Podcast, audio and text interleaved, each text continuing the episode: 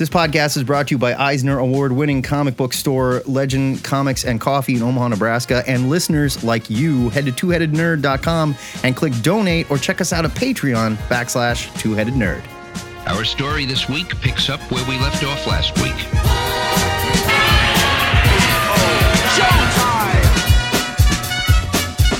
Broadcasting from the Ziggurat at Omaha in caverns deep below the metro area. It is episode 675, another landmark episode. Now that is a landmark episode, of the Two Headed Nerd comic book podcast. This one is fully embossed and it glows in the dark. I am your head number one. My name is Matt Baum. Some of you nerds may fantasize about a big, strong woman that carries you to bed. Well, I married one, and it helps. I'm very short, and Casey is freaky strong. So, she is. She is freaky strong. She is a bit. She's Amazonian. I'm the Internet's Joe Patrick here at number two, and I know for a fact that Casey would throw you down the stairs before she would carry you to bed. also true. All right. In this Mean and Green episode, we're back to reviewing new comics from the last two weeks, and after that, we'll set you listeners up with our must-read picks for next new Comic Wednesday. And then stick around for a sneak peek of our Patreon Extra, where the comic pushers return to set you up with essential She Hulk reading that you will need if you want to know more about the Jade Giantess before her shows premieres on Disney Plus. It's all happening right friggin' now, and it begins with review time in the Ziggurat. Wow, so agitated all the time. I know. We've got quite a stack of comics this time, featuring everything from secret agent ladies, dogs with swords, a bunch of dead mutants, and Riddler's brand new groove. Our review pile comes from the last two new comic book Wednesdays. That's uh, for those of you keeping track, August 10th. Well, you don't have and to do that, today, we're gonna- August 17th. We're gonna do that in the setup next. Don't worry. oh well, yeah. are we? Because oh, I see it. I see it right here. Yep. All right.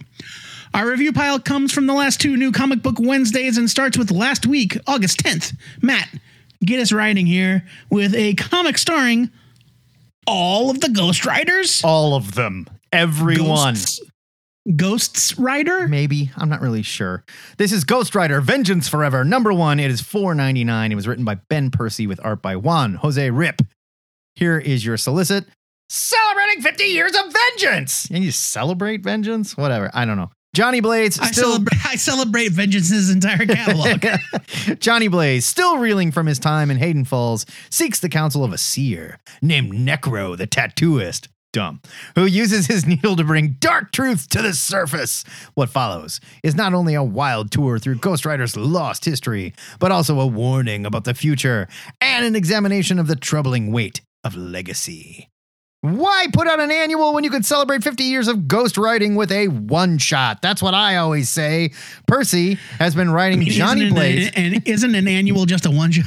I mean, it is, but it's an annual, and they used to be something. And now we just like throw out comics willy nilly. That's my point. Mm. Percy has been writing Johnny Blaze on the current Ghost Rider series, but here he gets to visit Ghost Riders of the past, the future, and take a look at some writers we may not want to remember.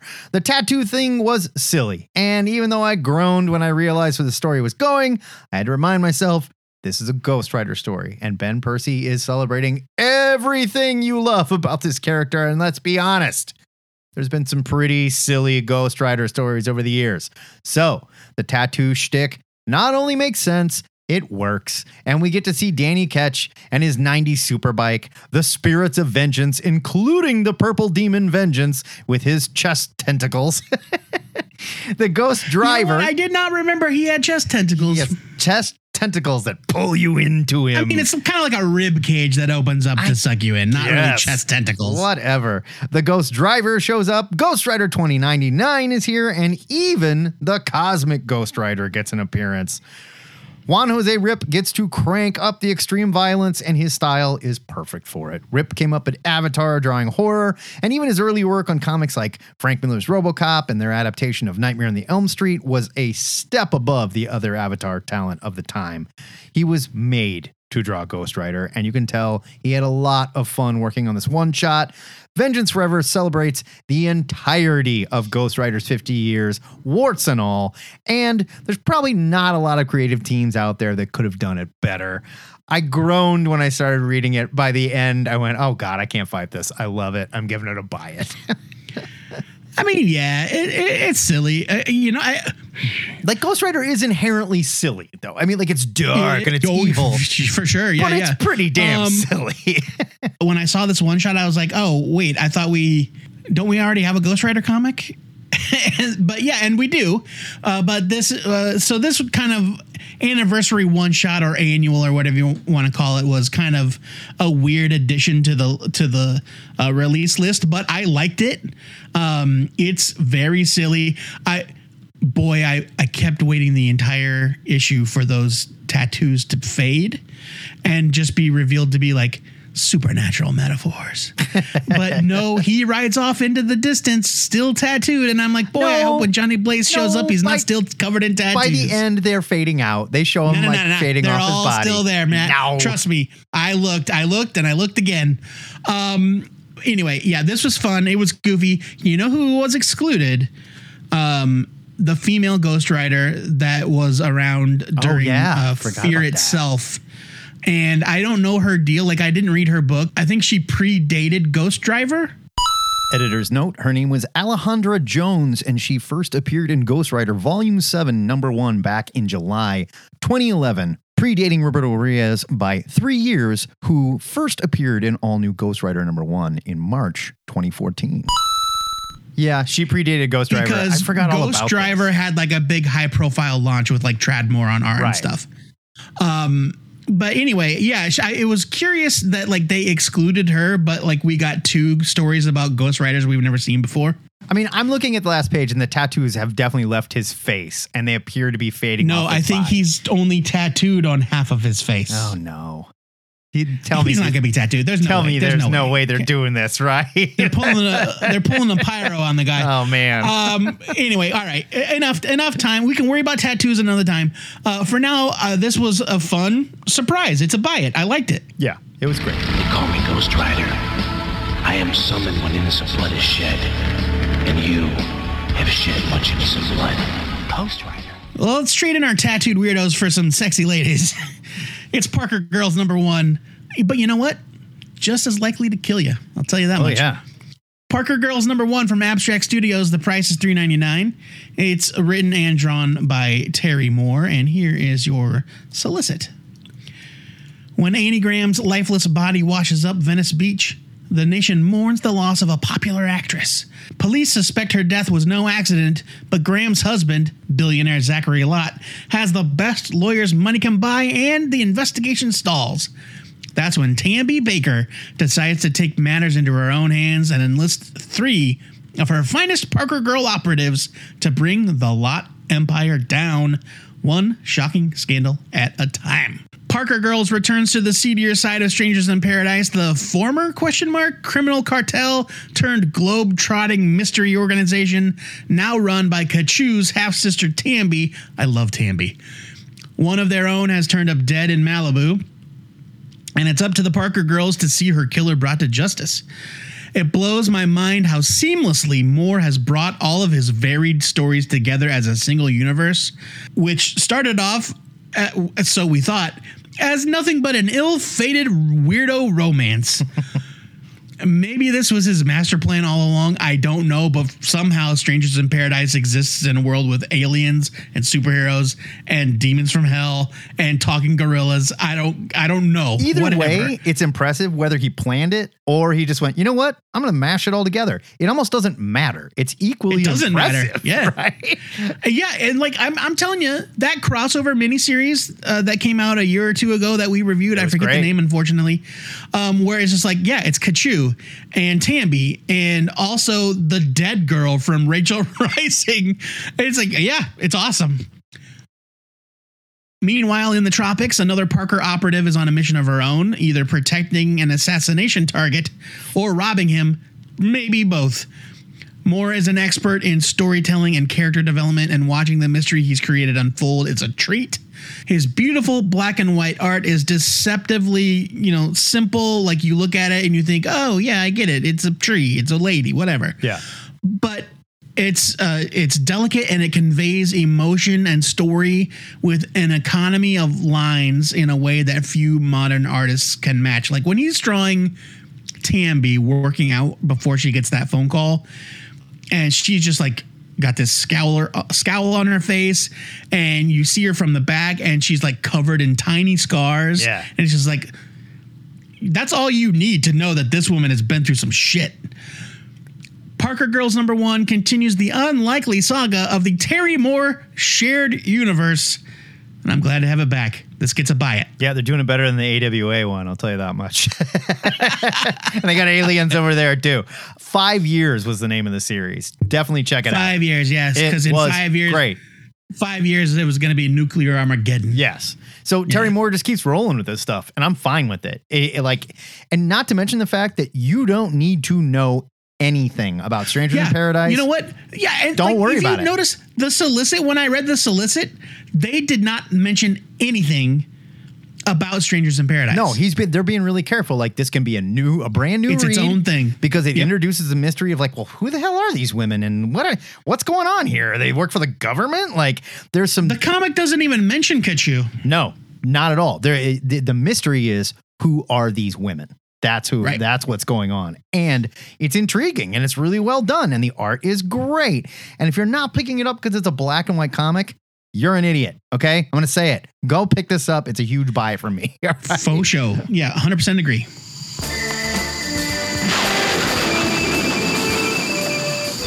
Enough of these hot bitches with guns. I want to talk about getting vengeance for your dead bitch mom. Literally. I want to talk about Samurai Doggy, number one from Aftershock. It's $4.99. This was written by Chris Tex with art by Santos with two T's. So, so is that Santos? Santatos. Wasn't Yeah. there another Santos that was just one name? No, there's Mark? Santos, Okay. who is uh, Mark Santos, who did uh, Polar, and um, Maybe that's what I'm thinking of. yeah, it got turned into that Mads Mikkelsen movie. Here is your solicit. During the Fourth War of the Sun, a small dog named Doggy experienced an irreparable trauma. his mother was brutally murdered, and his eight brothers, still puppies, were kidnapped by a mysterious man. I mean, it makes sense that he was a puppy, they were puppies. To save them, Yeah, Doggy fought bravely against the terrible killer, but all his efforts were in vain, and he was left for dead.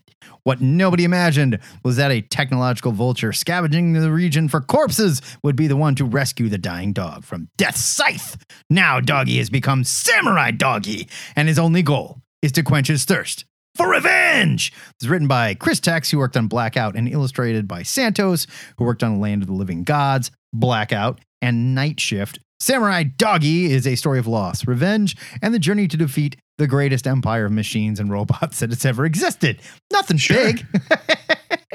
Sure, you've met samurai rabbits and turtles, but Aftershock is betting we're ready for a one eyed samurai pooch with a robot vulture. The story begins with the brutal murder of Doggy's mom and kidnapping of his brothers, who all appear to be normal dogs at this point. Yeah, Kinda just like, regular walking puppies. on all fours, right? The young doggy is set on a path of revenge and finding his kidnapped siblings in a Dust Bowl gun and sword apocalyptic future populated by anthropomorphic animals of all species and robots. When he grows up, he's definitely just like walking around like a person, not a normal dog. I anymore. think it's because he's wearing a robot body like uh, Kemlo the hyper dog in Top 10. I don't think so. He does have a If you look at his legs, he's got robot legs. he's got one robot leg. Like something happened. His other leg, a just normal dog leg. but my, he like he's shaped like a person though. I get it. I yeah. So that's why I think he's just an I had anthropomorphic. my money on robot body, but we'll, lost I a guess we'll leg. see.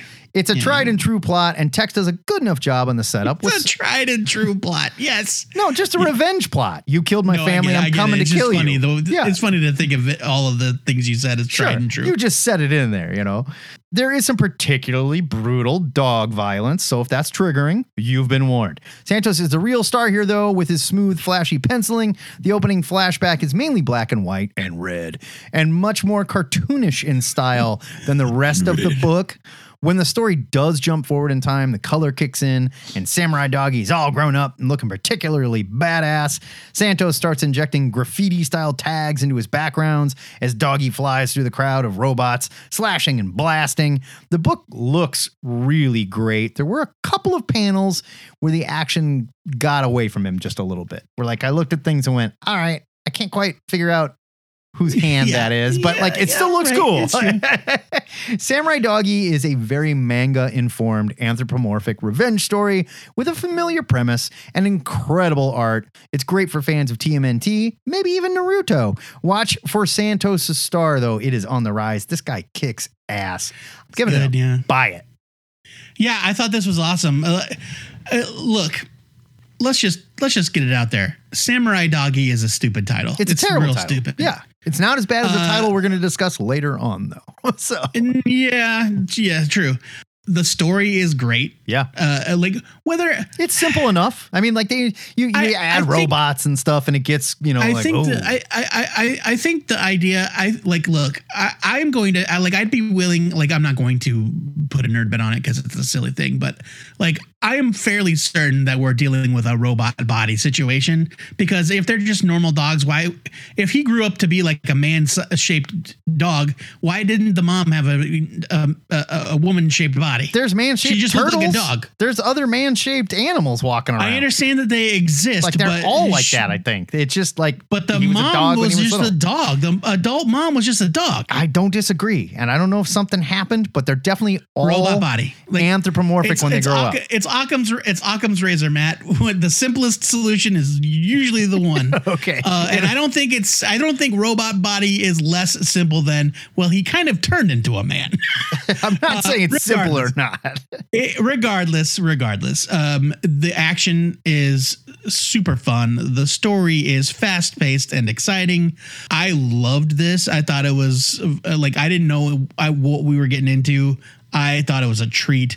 This is a buy it for me. The art, uh, Santatos, two thumbs way up, buddy. Add some more T's to your name. You deserve it. Are you checking out to see if he's got yeah, a robot he does not body? a robot body. He has one robot leg. His other leg. What does the other leg look like? it's just uh, he's wearing a boot. I don't know. It's How do you like, know there's not a robot leg in there? It's the other one is definitely metal all the way down. The other one, he's just like pants. It looks like Do his hands look like paws or hands? one of them is definitely a paw, and one of them is a metal hand. Because like that scene where I was like, "Well, what's going on there?" It's like a dog paw holding a guy's head down. So I, I mean, right. I don't Oh. know. I, I honestly, I don't know. But like, there's a pig character here that's definitely just a man pig. Like, I understand that there are anthropomorphic animals. That's not in question. I'm saying Samurai Doggy is not. So why would there be anthropomorphic animals and a normal dog? And like his sister, who I, I mean, I don't know. Why are there talking dogs in Disney and also dogs that you carry on a leash? I assume this is his sister, the woman that's like the pop star, and she's she doesn't have any robot parts. She's just a talking nah, man. dog. Samurai Doggy has two robot arms. I'm looking right at it. And look at the hookers. The hookers are just animals. There's like a cheetah Just and look a at- rabbit. All right. All right. You know what? We've gone off the rails if just look at the hookers has entered the equation. I'm just saying. I'm just I got no segue after after that hooker talk. We're going right into Love Everlasting number one. It's from Image Comics. It's three ninety nine and it's written by Tom King with art by Elsa Charretier. That's the best I got, Elsa. I'm sorry. From now on, I'm going to be referring to you as Elsa That's got to be it. I think you did. I think you nailed it. Charretier. Here's your solicit from Superstar. You know what? I just said all that stuff. It's a new ongoing series set in a world as frighteningly fantastical as any found beyond the stars. Romance comics. Joan Peterson discovers that she is trapped in an endless cycle, a problem to be solved, a man to marry, and every time she falls in love, she disappears into another teary saga. Her bloody journey to freedom starts in this breathtaking, groundbreaking first issue. Well, it's definitely a first issue. I'll give them that much. Love Everlasting delivers an interesting tale of a woman forced into an edge of tomorrow esque scenario. I, at first, I was like, it's Groundhog Day, but no, it's got a specific trigger. Yeah. She is forced to endure life after life after life, except it's not death that hits the reset button, but true love. It's a fun idea, and Tom King is having a blast taking readers on a nostalgic tour of old pre hero and Archie style romances, and it is incredibly stylish. Thanks to the strong work of artist Elsa Charretier and colorist Matt Hollingsworth. It tickles that part of my heart that used to be filled by Darwyn Cooke, and I really loved it. King spends maybe too much time on the novelty of the premise at the expense of developing the plot or the one character that appears to matter. We got one character. and we know nothing.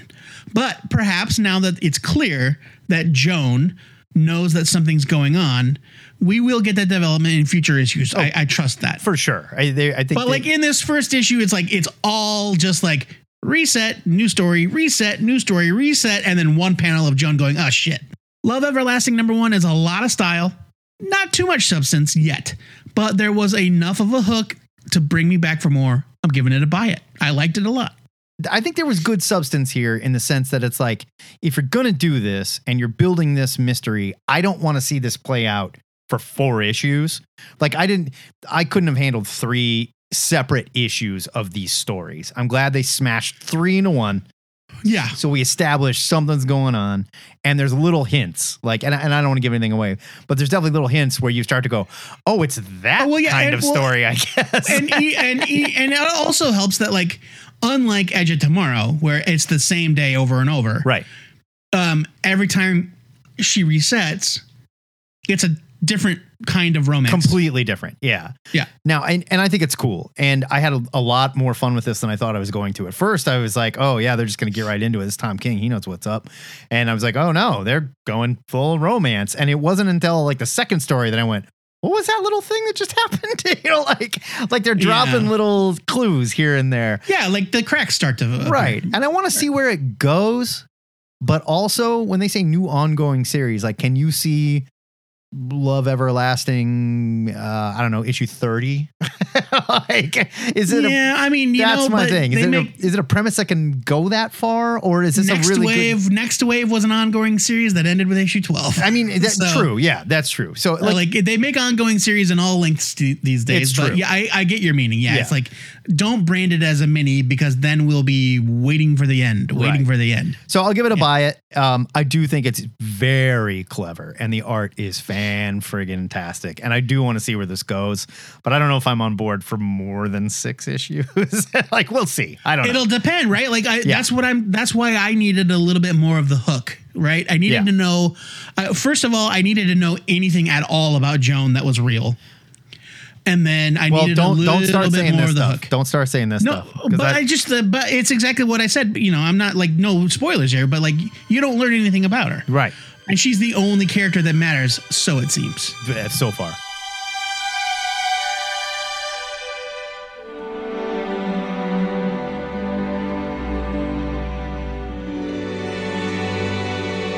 Moving to this week, it's the worst title of the week with Trve Kvlt, which is supposed to be True Cult, but they replaced the You know the it's U's, not Travuka Vault. Come on. but they replaced the U's with V's, Joe, and there's no excuse that I can possibly think of for that other than it looks cool. it's from IDW. It's $3.99. It's written by Scott Bryan Wilson with art by Liana Kangas. Here's your solicit. Marty Tarantella has been flipping burgers for 15 years. He has no kids, no hobbies, no love interests, and essentially no life. But what he does have is a plan to change everything. Years of watching the daily rhythms of the neighboring stores has given Marty the idea for the perfect heist. But when he accidentally steals a supernatural weapon from a cult full of violent lunatics, the resulting satanic panic will be way above his minimum wage pay grade. Nothing can prepare you for the coming of Trve Kvlt, a deliciously horrifying and hilarious new series from Scott Bryan Wilson, who worked on Batman Gotham Knights and Pennyworth, you know, that old guy that hangs out with Batman sometimes. Pennyworth, the origin of Batman's butler. yes, and Liana Kangas, who worked on Star Wars Adventures, and she said destroy.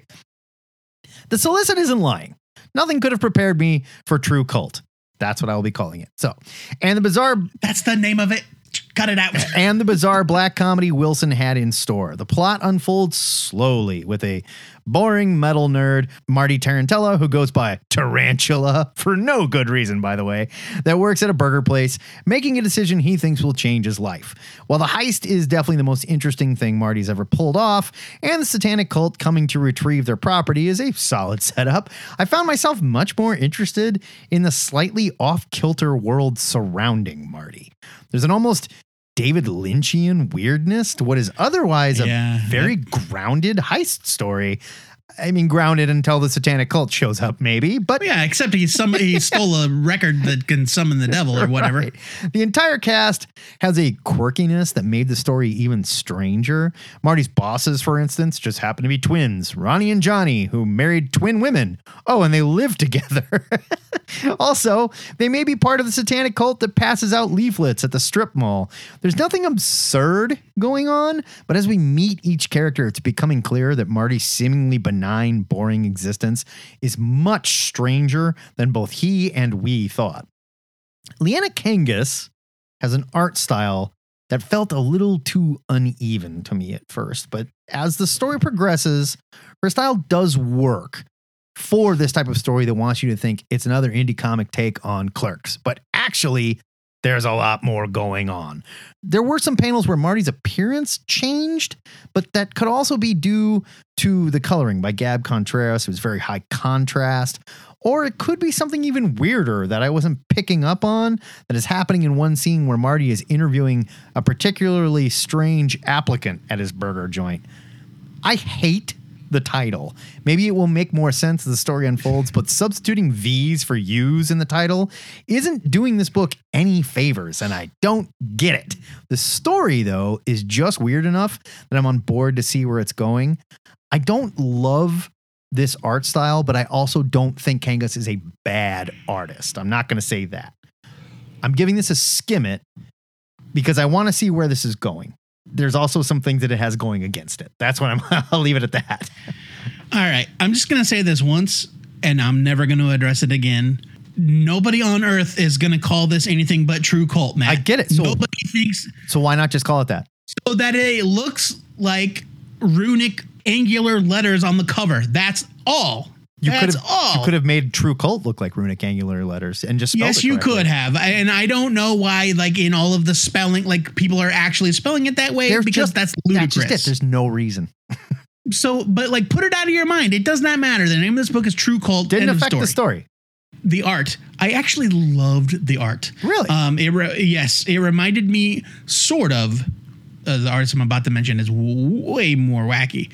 It reminded me a bit of guys like Shaky Kane, Yeah. who draw like Okay. super weirdos type stuff. Right.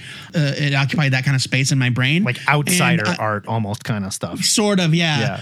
and so like yeah i loved the art i loved the coloring and there was kind of like a grittiness a graininess to it i agree that we don't get too much into the absurd but i don't agree that it didn't get absurd because like the idea that marty can go on lunch break for 30 minutes and rob eight stores is, is ludicrous But I mean, like they show his timeline and he follows it. Yeah, so but yeah and- but like and then some of them are they're like all right. cool They're all next door.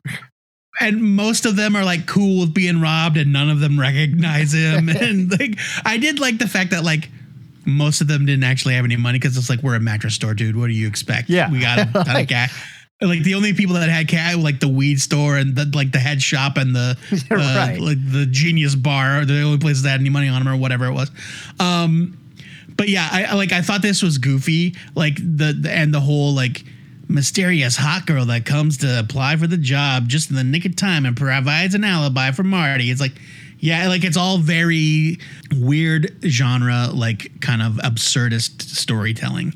Um, like Dave Lynch, uh, kind of like a marriage between David Lynch and Savage Steve Holland, almost, right? Where it's just Yeah, like, I suppose. and then they explode the back of the boat and there's a ferrari engine in the back you know it's like that's weird i thought this was great i'm giving this a buy it i really enjoyed it and um yeah i look forward to more again another book not on my radar at all totally pleasant And surprise this apparently was a Kickstarter, like more than a year ago. yes i think i remember i remember i was a- definitely remember seeing it doing the rounds because i remember seeing the preview art and the logo and the cover It was a Gumroad and now book. it and now it's out yeah, it was a Gumroad book as well. And Yeah. now IDW is putting out a physical edition of like it. in so. yeah right yeah so get it it's good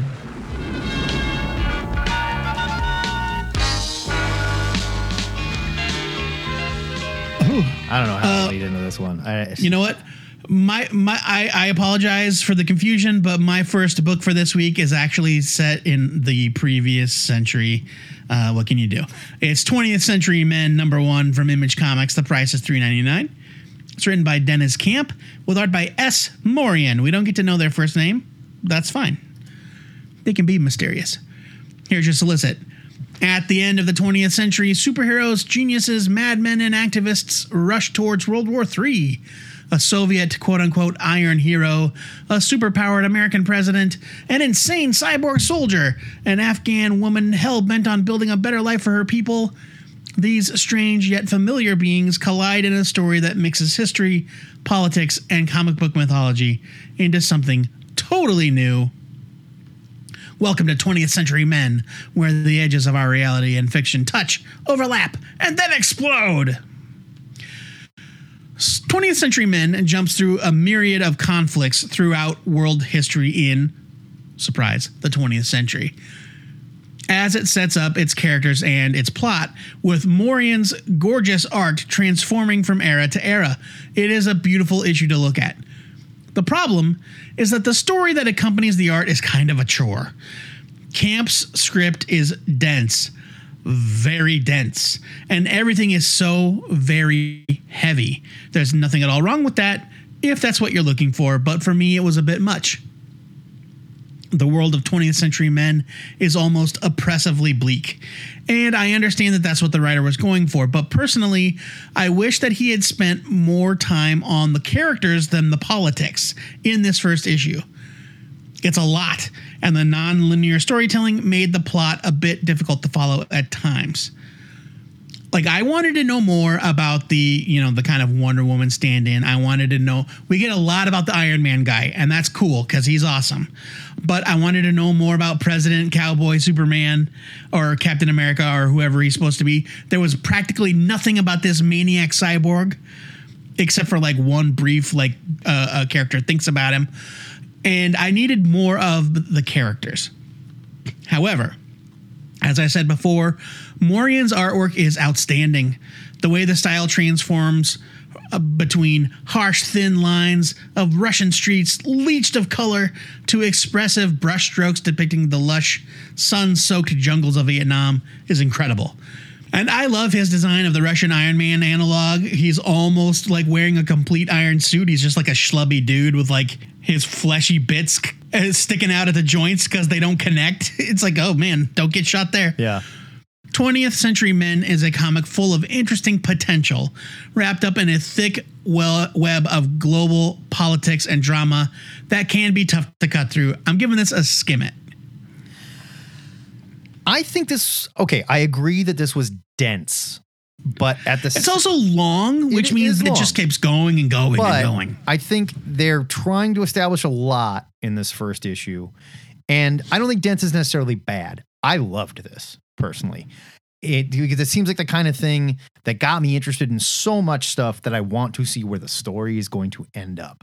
And a lot of like it reminded me of a lot of like some of Hickman's image stuff where it starts where you are literally just overwhelmed. Like East of West, for example, when that book opened, you were just like overwhelmed by the premise almost and the size of the world. Ooh, that is real and high then- praise. Well, but I'm saying like as that book goes, you start to zoom in on parts of it, and it, you're being introduced to the world and shown pieces, and it gets really interesting. Like when Game of Thrones first came on, it's like who can watch this? Who can pay attention to any of this? There's so many people and so many fam, and then like four seasons in, we're all like, oh my god, I totally got it. This is so amazing. Many You know? games, so many thrones. Yeah. No, and I thought this was stunning art, by the way. Uh, Morian was an animator good art. turned comic artist, and Mm. it shows. He, like, you can absolutely see, like, his animation aspects to everything, the way he guides you through the book. It is Mhm. dense, it is long. I very much enjoyed it, though. I'm giving this a buy it. I think this is going to be a kick ass series when all is said and done. Yeah, you know, like no complaints. That like it's just uh, like for me when I when I read the solicit last week, and it was like yeah, real world meets superheroes, uh, superhero tropes that you love, and I was like okay, cool. And instead, it was this very heavy political drama that also happens to sort of have an Iron Man. I was like, whoa, That's okay. all right with me. It's it's it's not what I expected going into it. It wasn't what I was looking forward to. I guess I should say. Gotcha. Deep within a bleak and dismal swamp, hidden beneath its murky waters, lies the headquarters of the most sinister villains of all time. You know, Joe Patrick, just because you're a Cape Crusader doesn't mean you don't have a bad day every once in a while. And that's why we're going to talk about Batman, One Bad Day, The Riddler. From DC, it is $7.99. It was written by Tom King with art by Mitch Gerads. Here is your solicit.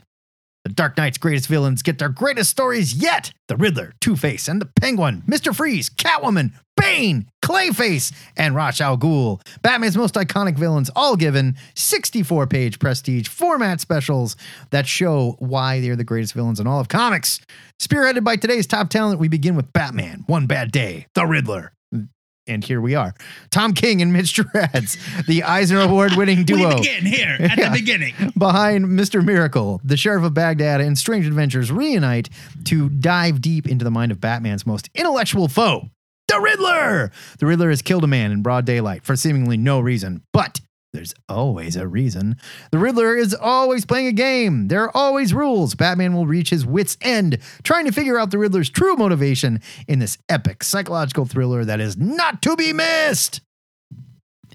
This is the first of the One Bad Day one shots that set up new status quos for Bat's greatest villains. While I really enjoyed Matt Reeves' version of the Riddler in the latest Batman film, I am glad that King and DC fought the urge to shove Edward Nygma into a gimp costume here, quite honestly. Yeah, no, yeah, no. Instead, King sets up a new origin for the Riddler that, on paper, looks fairly simple. Dad was a jerk, abused his child, and child grew up to be a maniac. They can't all fall into vats of toxic waste, I guess, but I was really impressed by how well King makes Eddie's terrible youth relatable, but also doesn't make him a sympathetic villain at any point. It's not so much the new origin that explains Nygma's new status quo, but it does gently reveal how brilliant and insidious the Riddler is and has been slowly becoming for years now. Gerads is incredible, as usual, and equally good on colors here. There's a slight green haze to the Riddler's panels. Batman, of course, lurks in dark blues and blacks, and he creates so much tension with his visuals that it's easy to forget that there isn't a lot of action here at all. Joe and I both bagged on King's Batman run ad nauseum, but it's easy to forget that there were really good moments and ideas in his Bat stories too. The Riddler chapter of One Bad Day is a hell of a start for these one shots. And if Bat's whole rogues gallery gets this treatment, he is going to be in for way more than just one bad day. This is a terrifying new status quo for the Riddler. I'm giving it a buy it. Okay, so I'm gonna blow your mind here. Uh, I don't think this is in continuity. I don't know why it's not Black Label. Don't, Yeah. like I have no evidence. Like, uh, pardon me, I have no like proof. I have evidence I could point to. Um, the, uh, first of all, the fact that um, they keep saying that the Riddler has been around for decades. No, you know, uh, like that right off the bat, that kind of excludes it from continuity one bad day is kind of the uh the premise of the joker's plan in the killing joke Right.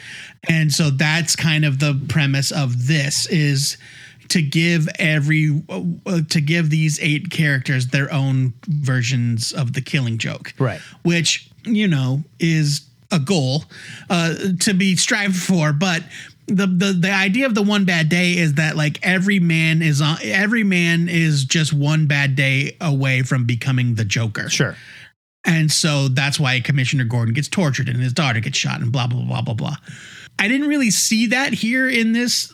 The title is clever. Like, I get it. I know where it comes from. I, I understand the inspiration, but I didn't really see that in this story.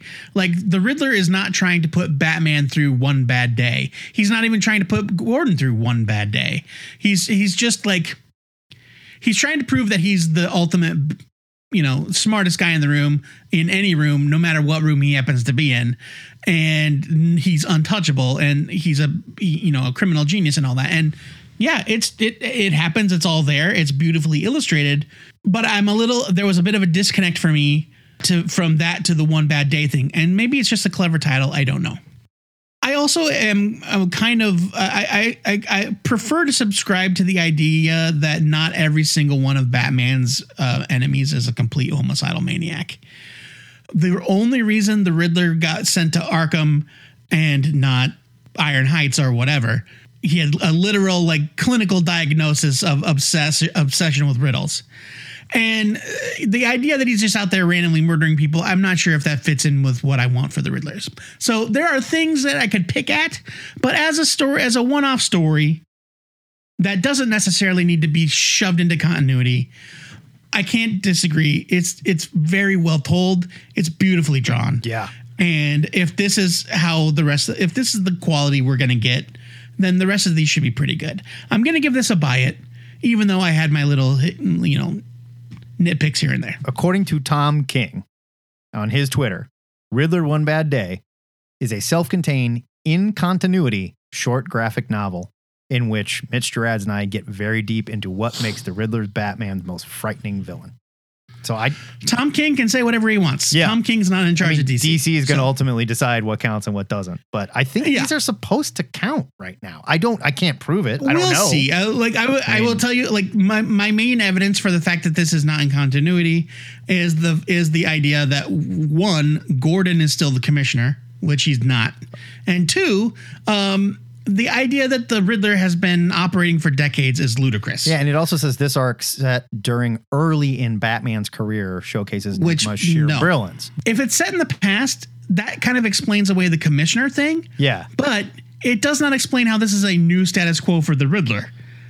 No, I, I don't. I don't had disagree. Riddler stories set after this, and he's nothing like this. I don't disagree. And there's definitely nothing here that made me feel like, oh, this is happening in the same Chip Zdarsky Batman. You know, it's like uh, it's very blue sky, right? Yeah. you know, it's So, very I don't know. evergreen. So I Yeah. think DC So- and typical as they do are playing it close to the vest and going, "Yep, it's in continuity Yeah, yeah, for right. now It's until it's, it's, in not." continuity until it doesn't. Yeah, until it can't be. Yeah. So, um, it, it, I guess my recommendation is this: um, it's a good read. It's a tough read.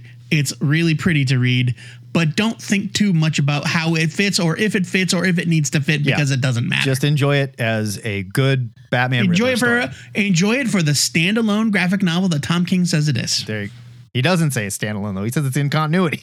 That's it. Well, he does, but he says standalone. He says standalone standalone graphic novel in continuity is what he says. Yes, said. I know. I'm, uh, I chose to ignore that part of the. Yeah, I guess. Let's get to something we can all agree on. Death to the mutants. I was going to say, speaking of a bad day, uh, yes, Matt is, of course, referring to AXE, Death to the Mutants, number Axe. one. It's Axe. Let's call we it what it it, we're calling it Axe, Axe, Axe, Death to the Mutants. It's Marvel Comics. It's three ninety nine. Which you know what, I I almost thought it was a typo because the fact that this came out and was not four ninety nine just breaks my brain. There you go. It's written by Kieron Gillen with art by Guiu Vilanova. I'm real sorry. Courtesy of howtopronouncenames.com.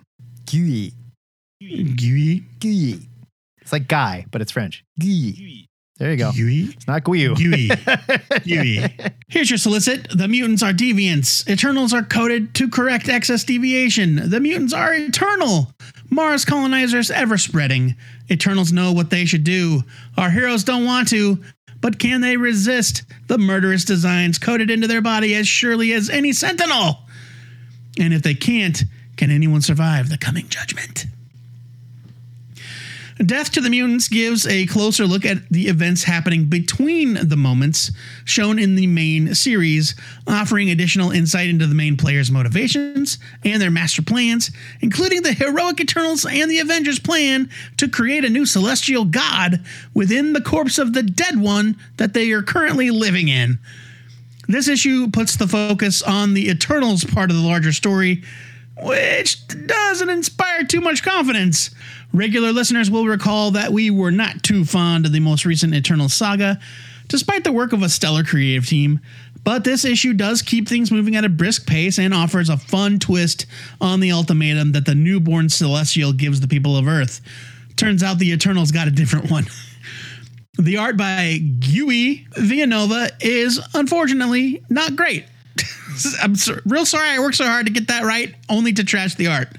Uh, it attempts an ink heavy style, kind of in the vein of your early Becky Cloonans or your Paul Popes. Reminding me of But it- Igor Kordey. Remember that dude? Igor Kordey, yeah, Igor Reminded me Kordey. of him. Um, but it comes off as sloppy and unfinished and not in an intentional way.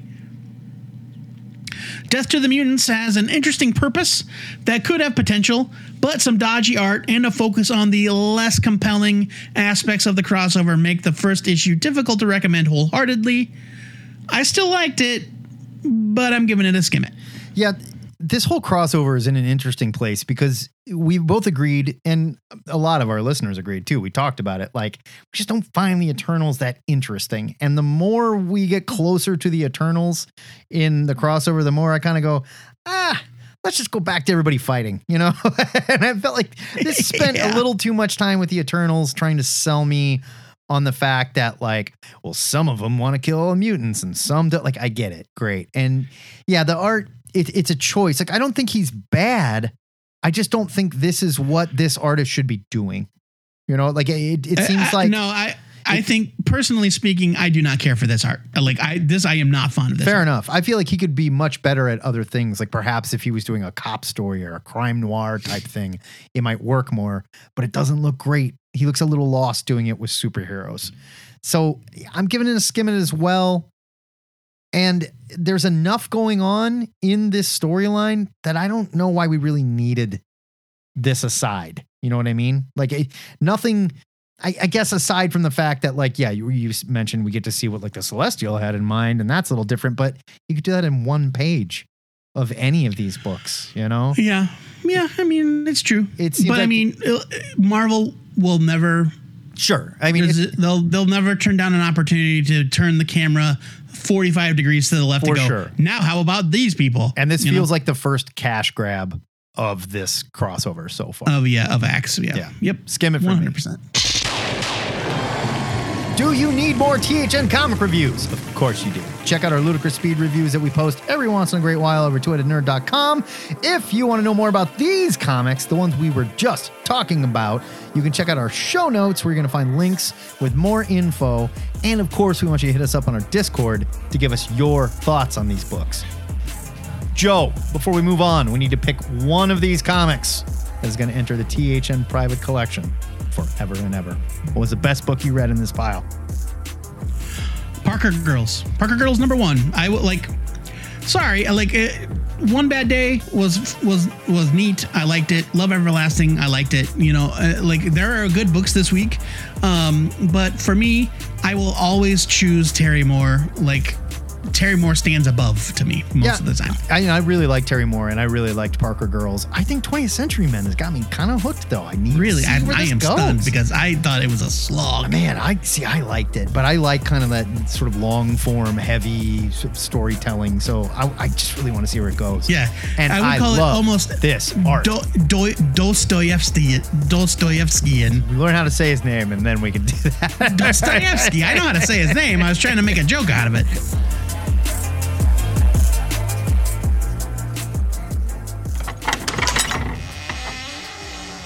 With our new comics reviewed, it's time to retire to the THN Sanctum Sanctorum, where our arcane library and collection of eldritch artifacts helps us to make our must read picks for next Wednesday, August 24th. I'm not sure why I went from normal speaking voice Yeah. to I am Banshee, member of the X Men. uh, Matt, remember last week when we talked about Metron's Warlagog? Vaguely, but I may have cut that from the show, so this might this might not make any sense at all. So- well, I got us one, and it's going to transport us to next week so we can browse the new comic shelves. You see anything these listeners uh, might need to read?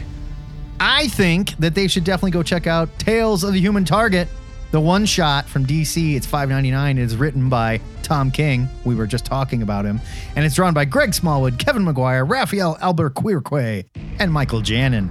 Here's your solicit. Building on the most critically acclaimed series of the year, Tom King and four of comics' top artists tell the tales of what happened before Chance drank Luther's poison. Chance teams up with a fan favorite member of the JLI in four connecting mysteries that lead them to the fateful day when one of them will kill the human target. So, this is going to whet your appetite after issue six just came out because the miniseries is now going on a quote several month hiatus for some reason. Well, yeah, I mean it's been a it's been at least a month since the last issue came out, and and so it's not going to be back till the fall. Well, it was just like two weeks ago. That because remember we made the joke about Guy Gardner dying. No, it's it's been a we we made a joke about Guy Gardner dying, but no, that issue came out quite some time ago. It's been at least a month, I would say. was it really Uh, more than a month? Oh, no kidding. Yeah. Okay. Yep, it, it is currently on hiatus. Yeah. I why we don't know, but it is excellent. I love this character. I love all these artists, and this is what we both agree Tom King should be doing. Stories like this. Love it. Yeah, I mean, the, Tom King basically said like when you're dealing with a story like this with Greg Smallwood doing the things that he's doing in this comic, if you need to stop and make sure that Sure. Greg Smallwood has all the time to do all the things that he can do, Yeah. you take it. I get it. And so they took a pause in between the first act and the second act, and we're gonna get you know, or you know what? I I know they're just gonna come back and call it season two, which makes no sense. Probably. But yeah, so, uh, take all the time you need. Let Smallwood be Smallwood. If it was good enough for Civil War in 2007, it's good enough for the Human Target. Man, Hewitt Target number six was originally supposed to hit shelves on March 22nd. The book is not timely. No. uh, we'll, we'll say. no, it is not. So maybe they're Uh, giving him my- a hiatus to finish the whole damn thing, so they can be like, Uh, well, yeah, that's what I think. out." I think they're. Yeah. I think it's so that the last half can come out. There yeah, and in a normal fashion. My pick for next week is Damage Control number one from Marvel. It's three ninety nine. It's written by Adam Goldberg and Hans Rodionoff. It's got art by Will Robson. I think that Jay Fosgitt might just be a cover, um, because well, you'll see why. maybe. Here to solicit. From the creator of TV's The Goldbergs, Marvel's unsung heroes finally get sung. After the mega powered battles and Hulk level catastrophes, Damage Control is always there to clean up the mess and get things back to normal. But Damage Control is much more than just a glorified cleanup crew, and this new series will pull back the curtain and reveal the secret inner workings that were previously only available to people with clearance level 8 and we'll witness it all through the eyes of Gus, a fresh faced, eager newcomer to the company who has no idea how chaotic his life is about to become. Adam Goldberg and Hans Rodionoff team up with Will Robson, he's the only artist named, Okay. to take you into the secret labyrinth of damage control, where it's totally common to run into familiar faces like Moon Knight, Nightcrawler, She Hulk, and more. A second story by damage control creator Dwayne McDuffie's McSpouse, Charlotte Fullerton, as the damage control crew must clean up after the Infinity Gauntlet. So here's my theory the former Mrs. McDuffie, Charlotte Fullerton, is writing this second story drawn by Jay Fosgitt. Probably. They just don't mention him by name. Probably. I love damage control. Love. It is like one of those simple, dumb ideas in the background of a comic book universe. You don't need to know. You like you don't actually need to know who cleans up after the Avengers fight uh, Attuma, or when Galactus shows up. You, like it's just things get fixed. Who cleans off all of Spider-Man's webbing? Do they really wait an hour? Who knows? What happens when Iceman's slides melt all over Manhattan? You know, like you got to have a crew for this stuff. Sure. Damage control. I love it. Um, I'm glad to have them back.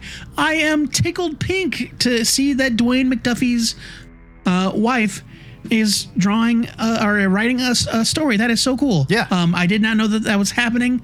Um, give me more damage control. I love them. Absolutely my pick of the week. The THN Trade of the Week for next week goes to Regarding the Matter of Oswald's Body from Boom Studios. It's $17.99. It's written by Christopher Cantwell with art by Luca Casalanguida. Here's your solicit. Where is Lee Harvey Oswald's body? The Kennedy assassination is a rat's nest of conspiracy theories, mafia involvement, a second gunman, a government cover up. But the most important one may just be the idea that the body in Oswald's grave is not actually Lee Harvey Oswald. Meet the ragtag group of, quote, useful idiots unwittingly brought together to clean up the crime of the century a wannabe cowboy from Wisconsin, a Buddy Holly idolizing former car thief, a world weary civil rights activist ready for revolution, and a failed G Man who still acts the part. Eisner Award nominated writer, producer, and director Christopher Cantwell, who worked on Iron Man, The United States of Captain America, and artist Luca Casalanguida, who worked on Lost Soldiers and Scout's Honor, deliver an off kilter crime thriller set in the shadows of history's greatest conspiracy. This collects issues one through five. We reviewed number one, very much enjoyed it. I immediately stopped reading it. Which Yeah, same. B- but I did so because it's one of those books where I want to sit down and read the whole damn thing. And I don't mean to punish a book and say I'm waiting for the trade, but this is how Cantwell writes, and he's really, really good at it. And I guarantee this is a TV show in no time. It's just made for Hollywood. And you can see Cantwell working. Lovable group of losers who are sent to fall on the knife and make a crime look even worse than it was, so everyone is distracted from the real thing that went down. Love it. Cannot wait to read this. Same here. Yeah, I'm I'm I'm very excited about it. You can find links with more info on our picks in our show notes, and we always post our must read picks on our Discord, Twitters, and Facebook every Wednesday so you can make an informed buying decision at your local comic book store. But let us know what you thought of our picks, okay? You can do that over at Discord. Did we get this right? Were you hoping one of us would pick something a little more, I don't know, chesty, like Dejah Thoris, fairy tales? There's like 15 covers and it's all boobs, baby. That's your Nah, that's thing. that's my that's my NFT pick of the week. Oh, That's- I only. I only get that one in NFT. Oh, okay. And you got to buy an NFT to get your NFT pick of the week, right? It's a whole thing. yeah, right. It's like you have to pay in to pay out. Sure. You get paid. You know what I'm Cost of entry. I get it.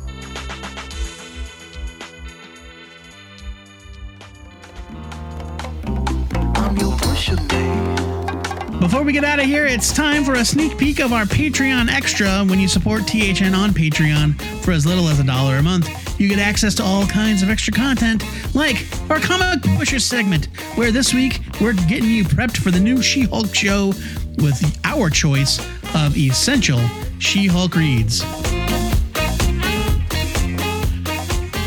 Welcome to another edition of the Comic Pushers, where we choose some highly addictive comic reads that will have you calling us at all hours of the night, begging for more.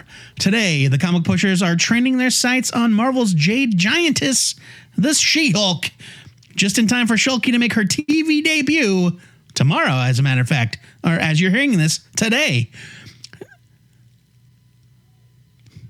Oh, sorry. I would say- that, went, yeah. that that ran right into another sentence. Just go ahead, just in time for you. Yeah, I got it. Yeah, no, I got it.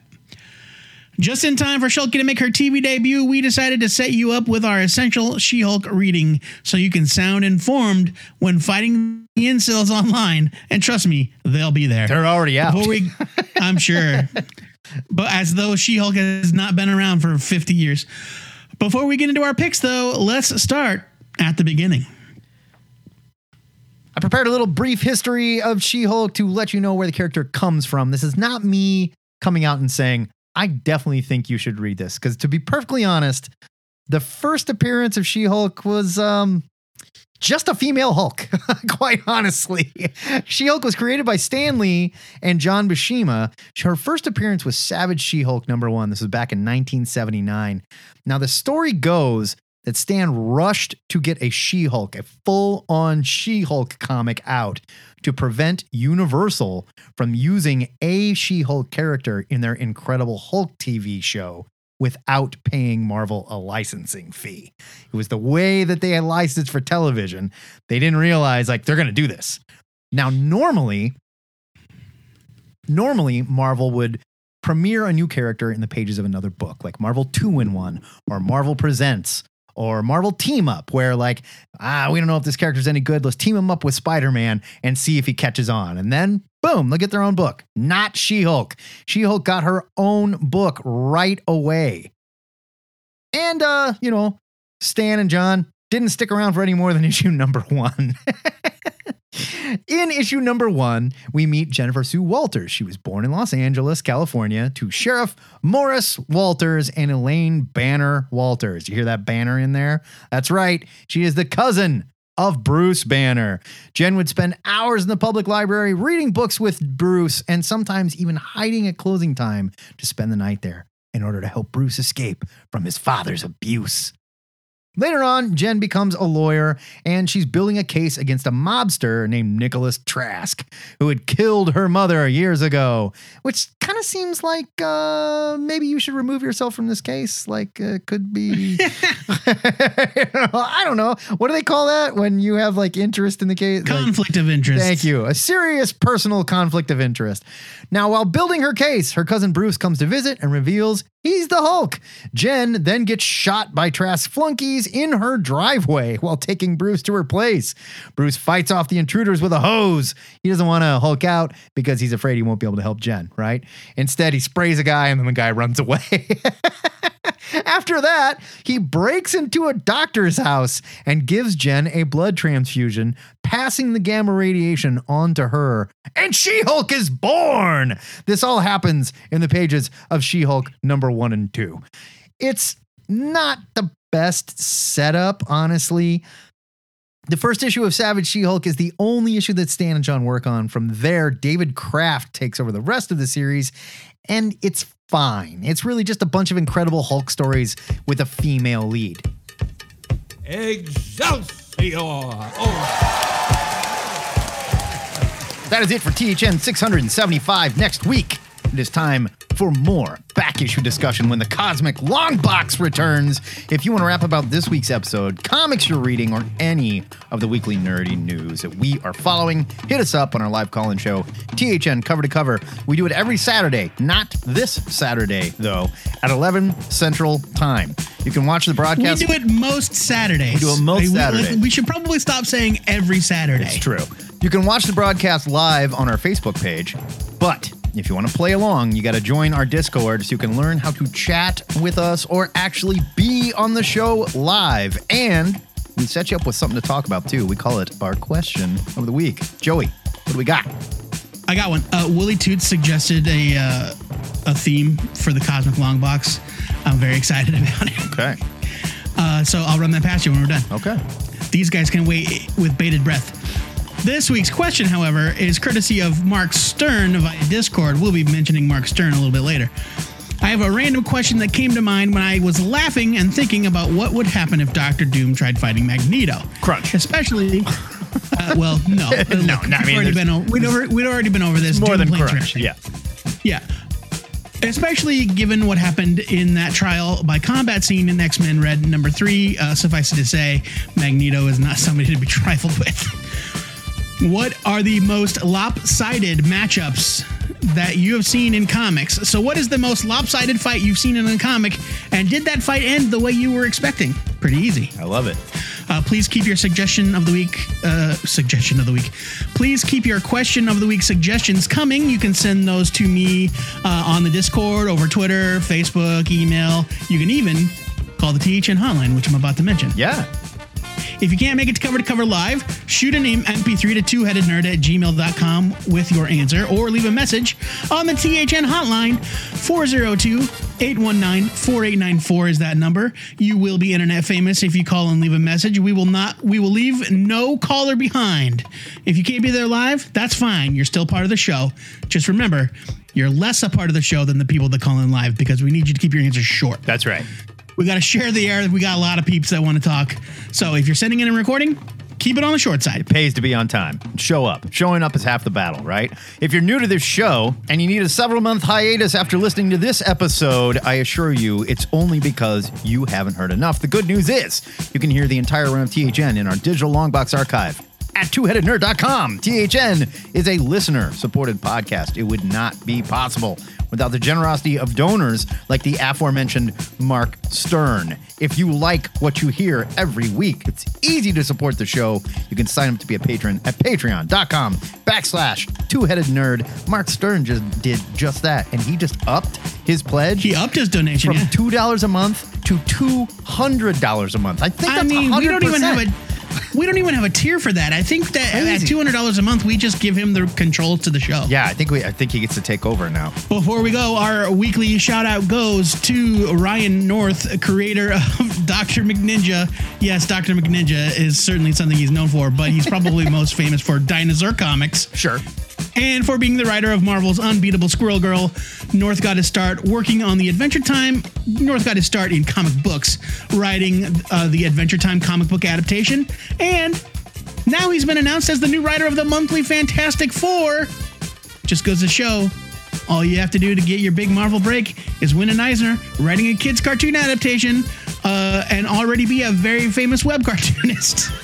And you could get the keys to the Baxter building next. Easy peasy. I don't know why everybody complains about this. Until next time, true believers, remember to pre order your comics, or your retailer might just out your proclivity for anthropomorphic animal hookers. Disgusting. I mean, unless that's your thing. No judgment, no king shaming. No, it's disgusting. It's disgusting and probably illegal. This is the two headed nerd signing off.